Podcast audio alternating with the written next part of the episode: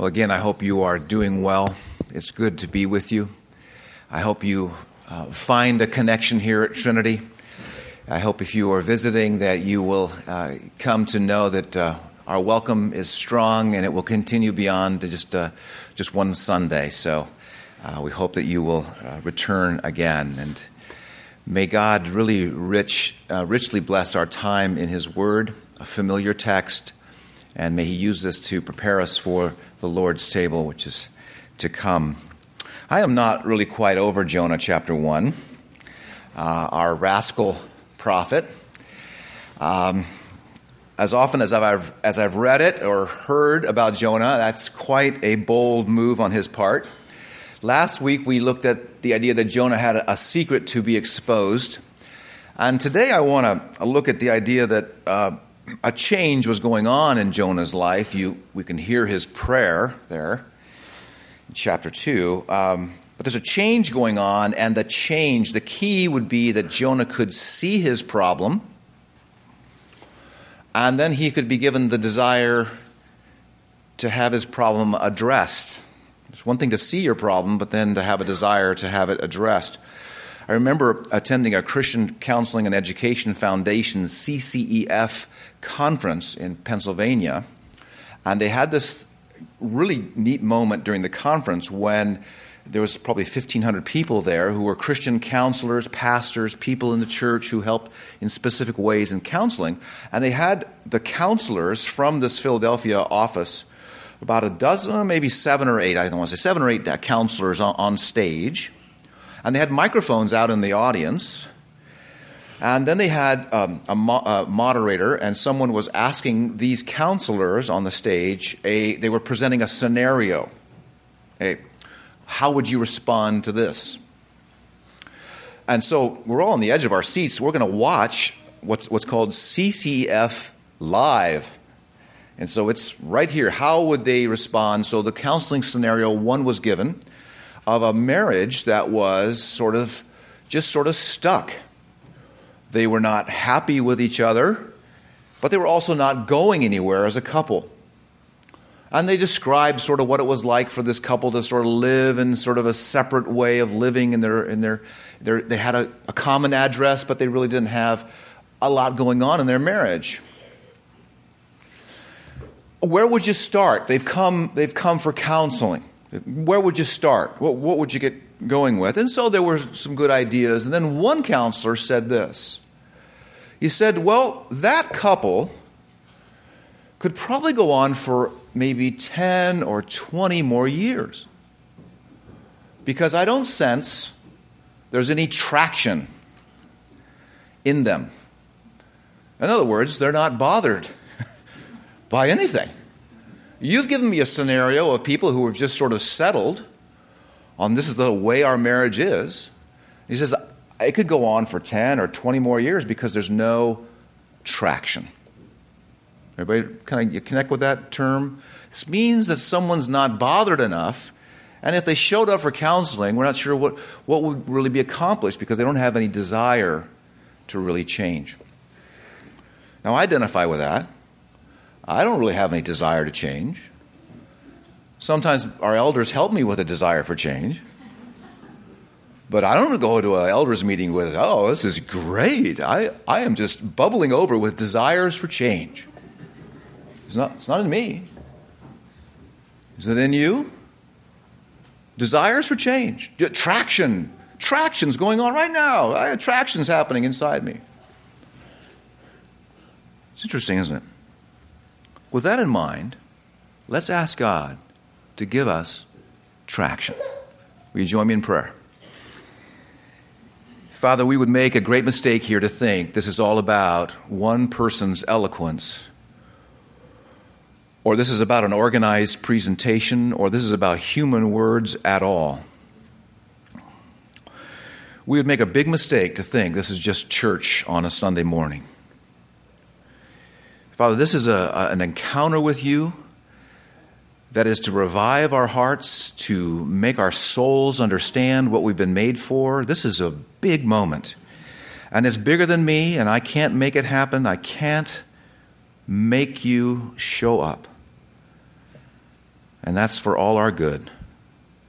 So I express to you my utter need for you to make sense of my words and to help us hear these things together. Put in us a desire for change. We ask these things in the name of Christ. Amen. So I'm going after this Jonah character, and I'm going to come at him from the angle of problems. Problems. There's a problem in Jonah's life. I think there's four there. I'm always looking for a different angle on the text. Some of you look at me sort of quizzically after, after church, say, I didn't see that in the text, but uh, that's an interesting angle on it there. Um, so I'm trying a different angle here, and that is there's a problem or problems in Jonah's mindset, his way of thinking, his way of being. So, first of all, I want to su- uh, suggest to you there's a problem in Jonah's world. This is Jonah's world. Uh, perhaps the word is worldview. Some of you in you know, Christian education circles, or maybe you've heard this term, worldview. And so, how we see things. Here's the, here's the, here's the, my, my understanding of Jonah. Jonah has a problem with his world, and here is it. This is it.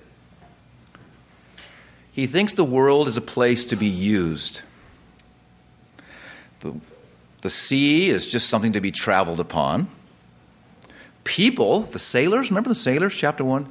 Sailors exist to be deceived. Uh, he has fabricated an imaginary world. It's a, there's a boat to be used, there's money to be used. He has imagined a world where he can go about his own way and live apart from the living God. This is where a child listening to the Jonah chapter 1 realizes Jonah's running from the presence of God, goes on a boat to Spain, trying to get to Spain, and even little children can say, You, you, you can't do that. You just can't do that. Jonah has a problem with his understanding of the world. He thinks he can rightly interpret the world apart from divine revelation he can rightly interpret his role in the world apart from what God has said. Romans 1 is very instructive at this point. Romans 1:21 although they knew God had divine revelation although they knew God they did not honor him as God or give thanks they had revelation and they turned away from that revelation thinking they could rightly interpret the world didn't need God Romans 1 this is it and they became futile in their thinking, and their foolish hearts were darkened. Jonah. Turning away from divine revelation, his foolish heart was darkened. What, what that looks like is reasonable selfishness, a reasonable inward focus I can choose, I can make my own way in the world, I can rightly interpret my world because the world exists to serve my purposes. That's me, I'm the front of the line. That's why people exist, to further my goals. Now, what I say is that I'm saying is that he has a problem here, and God's going to reveal the problem to him. And he begins now in the waves and now he describes it in chapter 2 that he is under the waves, he is in the water, and he is in the process of drowning. And uh, you can't see a lot without a good mask underwater, but Jonah describes the bottom of the, of the sea, and he is floating, waiting for death. That will reorient your world, won't it? That has a, a certain power to it. Would you agree? Getting close to death. He had closed himself off from revelation of God, and now he has an interest in God. This has been heightened by his situation. He's been closed off from what's real. And now what's real is really real. And it's a problem. And God is using a crisis, it's a life and death kind of crisis, to wake Jonah up. And he begins reflecting, reflecting on God's mercy. And here it is, chapter 2, verse 2 I called out to the Lord out of my distress. And, surprise, surprise, he answered me. This is the one who turned away. This is the one who said, I can define reality apart from God's revelation. I can define what's real. And now he is close to death and he is crying out to God, and surprise, God answers him. And it's interesting. As we look at this text, verse 3, for instance, chapter 2, God describes the waves as, excuse me, Jonah describes the waves as God's waves we're making progress. Suddenly, everything becomes God's. I call to the Lord out of my distress. The distress is rooted in my view of the world. I tried to manipulate, I tried to manage, I tried to control. It has not worked. I am no longer on the ship. I'm now floating to the bottom of the sea, distress.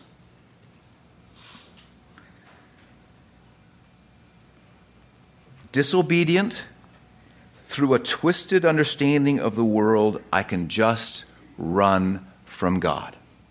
Probably the core issue of the unbelieving heart. I can just run from God.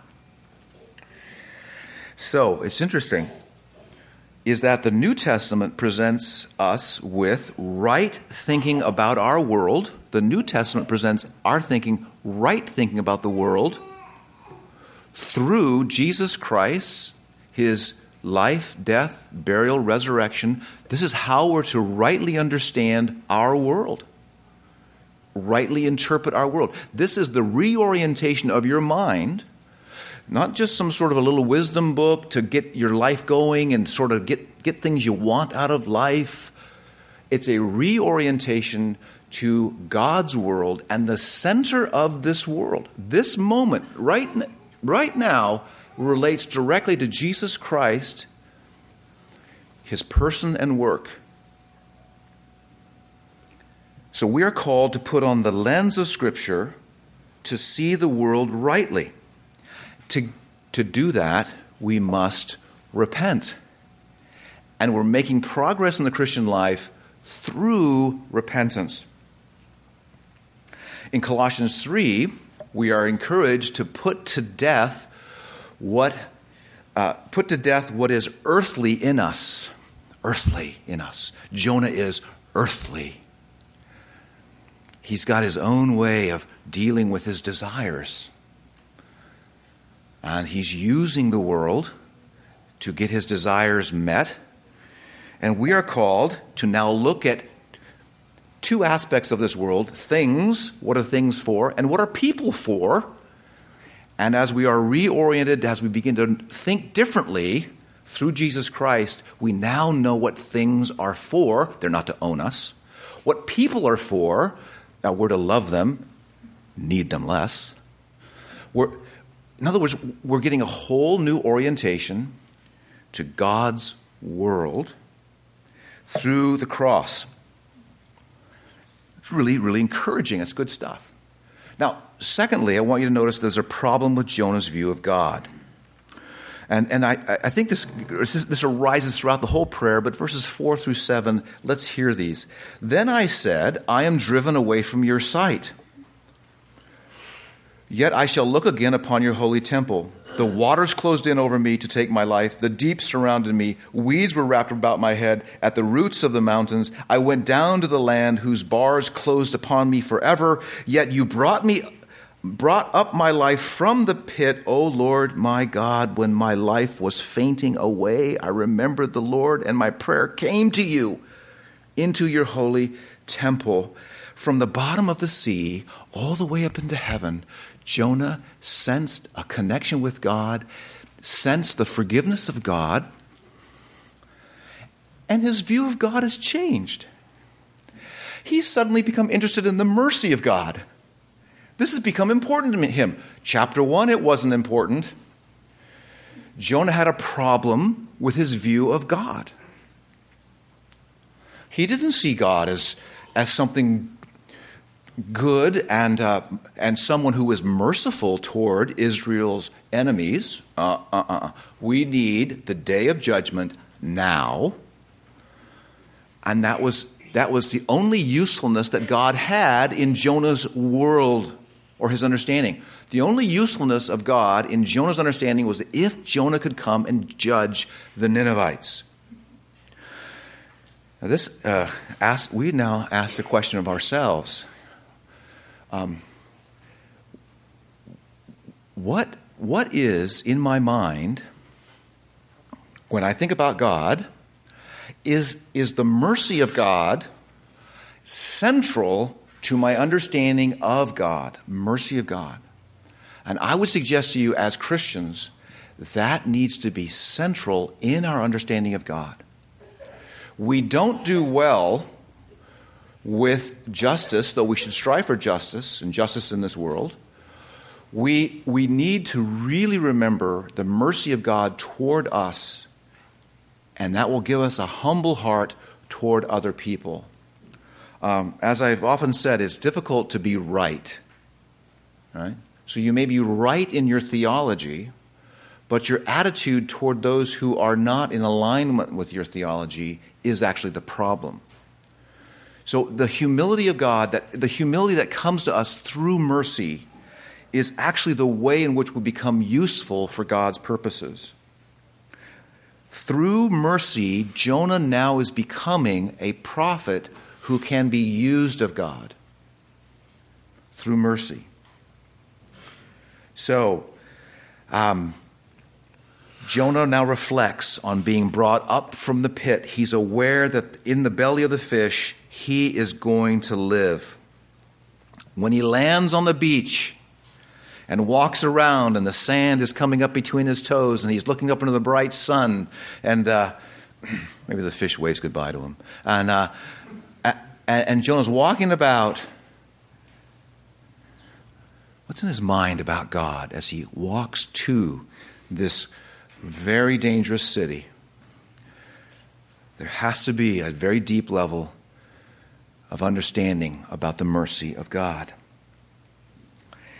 It's interesting that, of course, the ultimate and, and final prophet, Jesus Christ, the one that we are to look at and be the center of our worship, Jesus Christ, crucified between two thieves.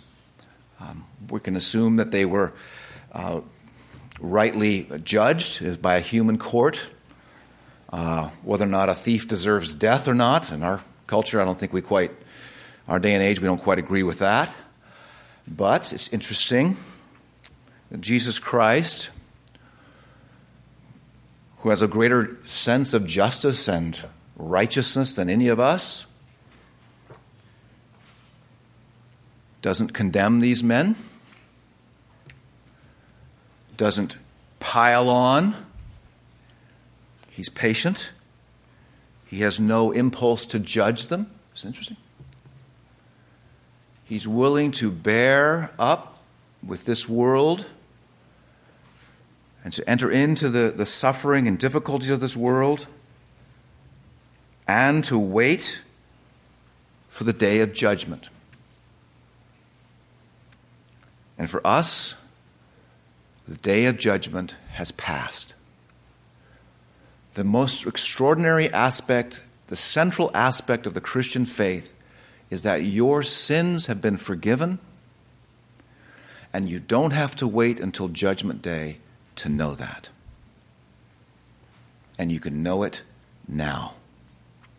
And that mercy of God extended to you and to me is to change us. This was the great surprising announcement of Jesus Christ. The kingdom of God has come, and that has come in its spiritual form at this stage, meaning the forgiveness of sins is declared to people, and they don't have to be anxious about the day of judgment, and to live in the mercy of God, enjoy it. And that is what Jonah begins to experience. His view of God is changing. And then I, I think there's an unseen need in Jonah. Uh, Jonah, uh, verses 8 through 9, let's just read this. Those who pay regard to vain idols forsake their hope of steadfast love. But I, with the voice of thanksgiving, will sacrifice to you. What I have vowed, I will pay. Salvation belongs to the Lord. And in verse 4 and verse 7, he also says that he shall look upon God in his holy temple. Now, Jonah is in this creature, and he's there three days and three nights in utter darkness praying this prayer, and he is confident that he will have access to God's very presence. What's Jonah's unfelt need? It's the presence of God. What's Jonah's biggest need? Is the presence of God. For you and for me, what is your biggest need today? What is pressing in on you? What's the source of your discontentment? What is it that you're chasing after with your energy? Are we living out of our true need, and that is for the presence of God? As you read the Bible, Genesis 1 and 2, really the, the highlight of the early chapters of creation is that God is in the midst of, of mankind. That's the big deal. God is among man in the garden. God's presence is known and experienced and enjoyed. What is the tragedy of the human condition? We've been banished from the presence of God. The, the overarching theme of the Bible is a restoration where God is now in the middle of his people again. That starts in Genesis 3:15 with the promise of a redeemer. So the whole, the whole plan of salvation is to bring God's presence back in the midst of his people, and we are experiencing it today. The gathered church is a manifest expression of the presence of God. Uh, it's special to gather around the kitchen table with your family. God is present with you. But it's very, very different to gather with God's people, and His presence is sensed and felt in a greater way. That's what church is like. What is our greatest need? We have all been taught that um, our needs in, in a very psychologized society um, where everything is defined by psychology, we have been taught that we have sort of this, this right to our, our needs being met.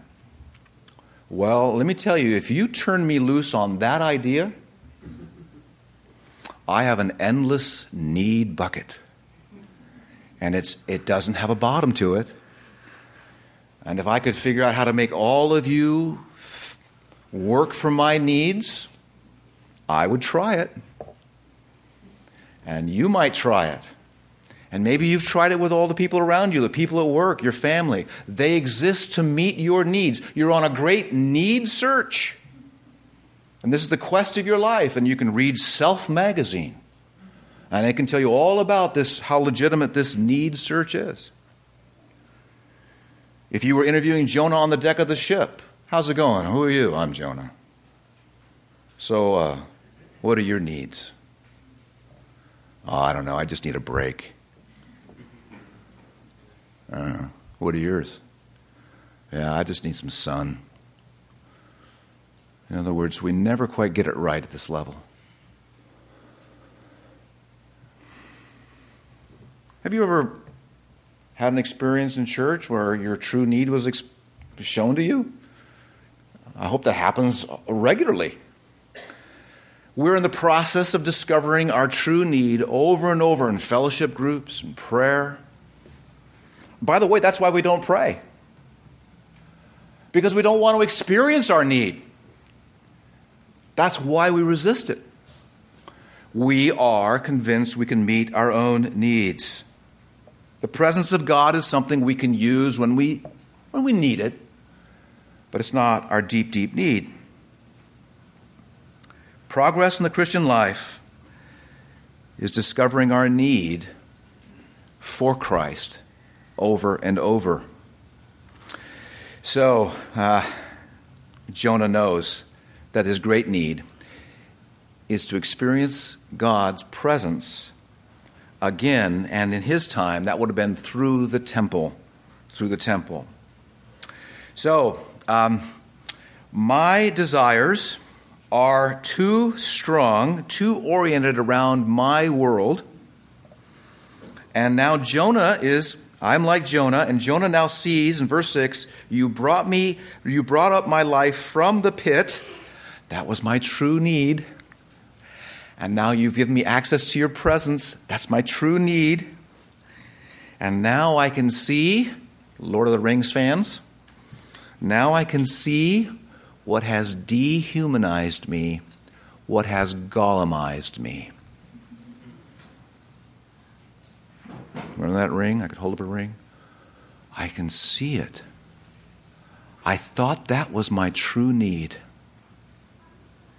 And now you realize how infinitely patient God has been toward you. More patient, and He has been merciful to you. And uh, it doesn't matter how long you've been a Christian or how many uh, merit badges you've earned or whatever you think you've got going for you, your need is just as desperate as any Ninevites. You have no righteousness of your own. And if God saved you from the pit, you're tasting His mercy. And this should invade our personal life, our fellowship groups, our prayer. Lord, don't let me gollumize my needs. Let them own me. And so, one last little thought, and as the, as the fish vomits Jonah up, quite a statement there, I think.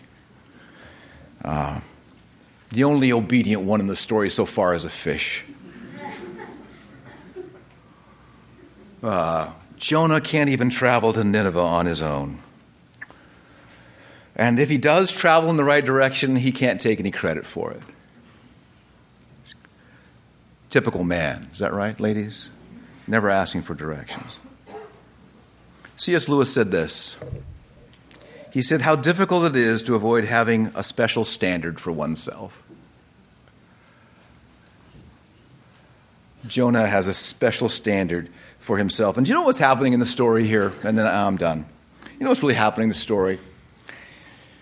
Jonah is entering the rest of the world. He's not that special. He's sort of just a common, he's a commonplace sinner. He's got standard sins. What I mean by that is that, of course, you run from the presence of God. What I mean by that is, is that Jonah now has to recognize he's not the center of the world.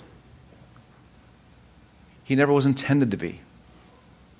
And now he can see his world and God and his need more clearly. And you know what God is saying through this story? As Jonah now makes his way on the beach and pulls the junk off him or whatever's remaining on him. Is his, is his skin now bleached from stomach acid. So what's happened to this man? He's, he's trying to get back to, get back to uh, on his feet. You know what God's saying? Let's do this again, Jonah. And you know what God is saying in the big picture to the world? Let's do it again. I'm not giving up on you. The mercy of God extends far longer than we thought in the cup and the bread. God's saying to you this Sunday, let's do it again. I can restore you. I can give you a heart for me. I can meet your truest and deepest need. And I can train you and teach you to live from that. To live from that. Let's pray. Lord, there was a man who walked on the beach and he couldn't take any credit for it. Lord, you've caused us to walk upright again. You've caused us to, to now go in your direction. you've caused us now to, to become human all over again and to receive your revelation. Thank you for your kindness in Jesus Christ, which is such a beautiful revelation that in all the scriptures we find your pattern of coming after sinners with a with a mercy that is, it makes them burn in the heart. Thank you for your gospel today. We confess to you, Lord, we need you to completely reorient our lives. And we will say that again next time we gather. And we will keep saying it. And we will thank you that you will not have us stop saying it. In Christ's name we pray. Amen.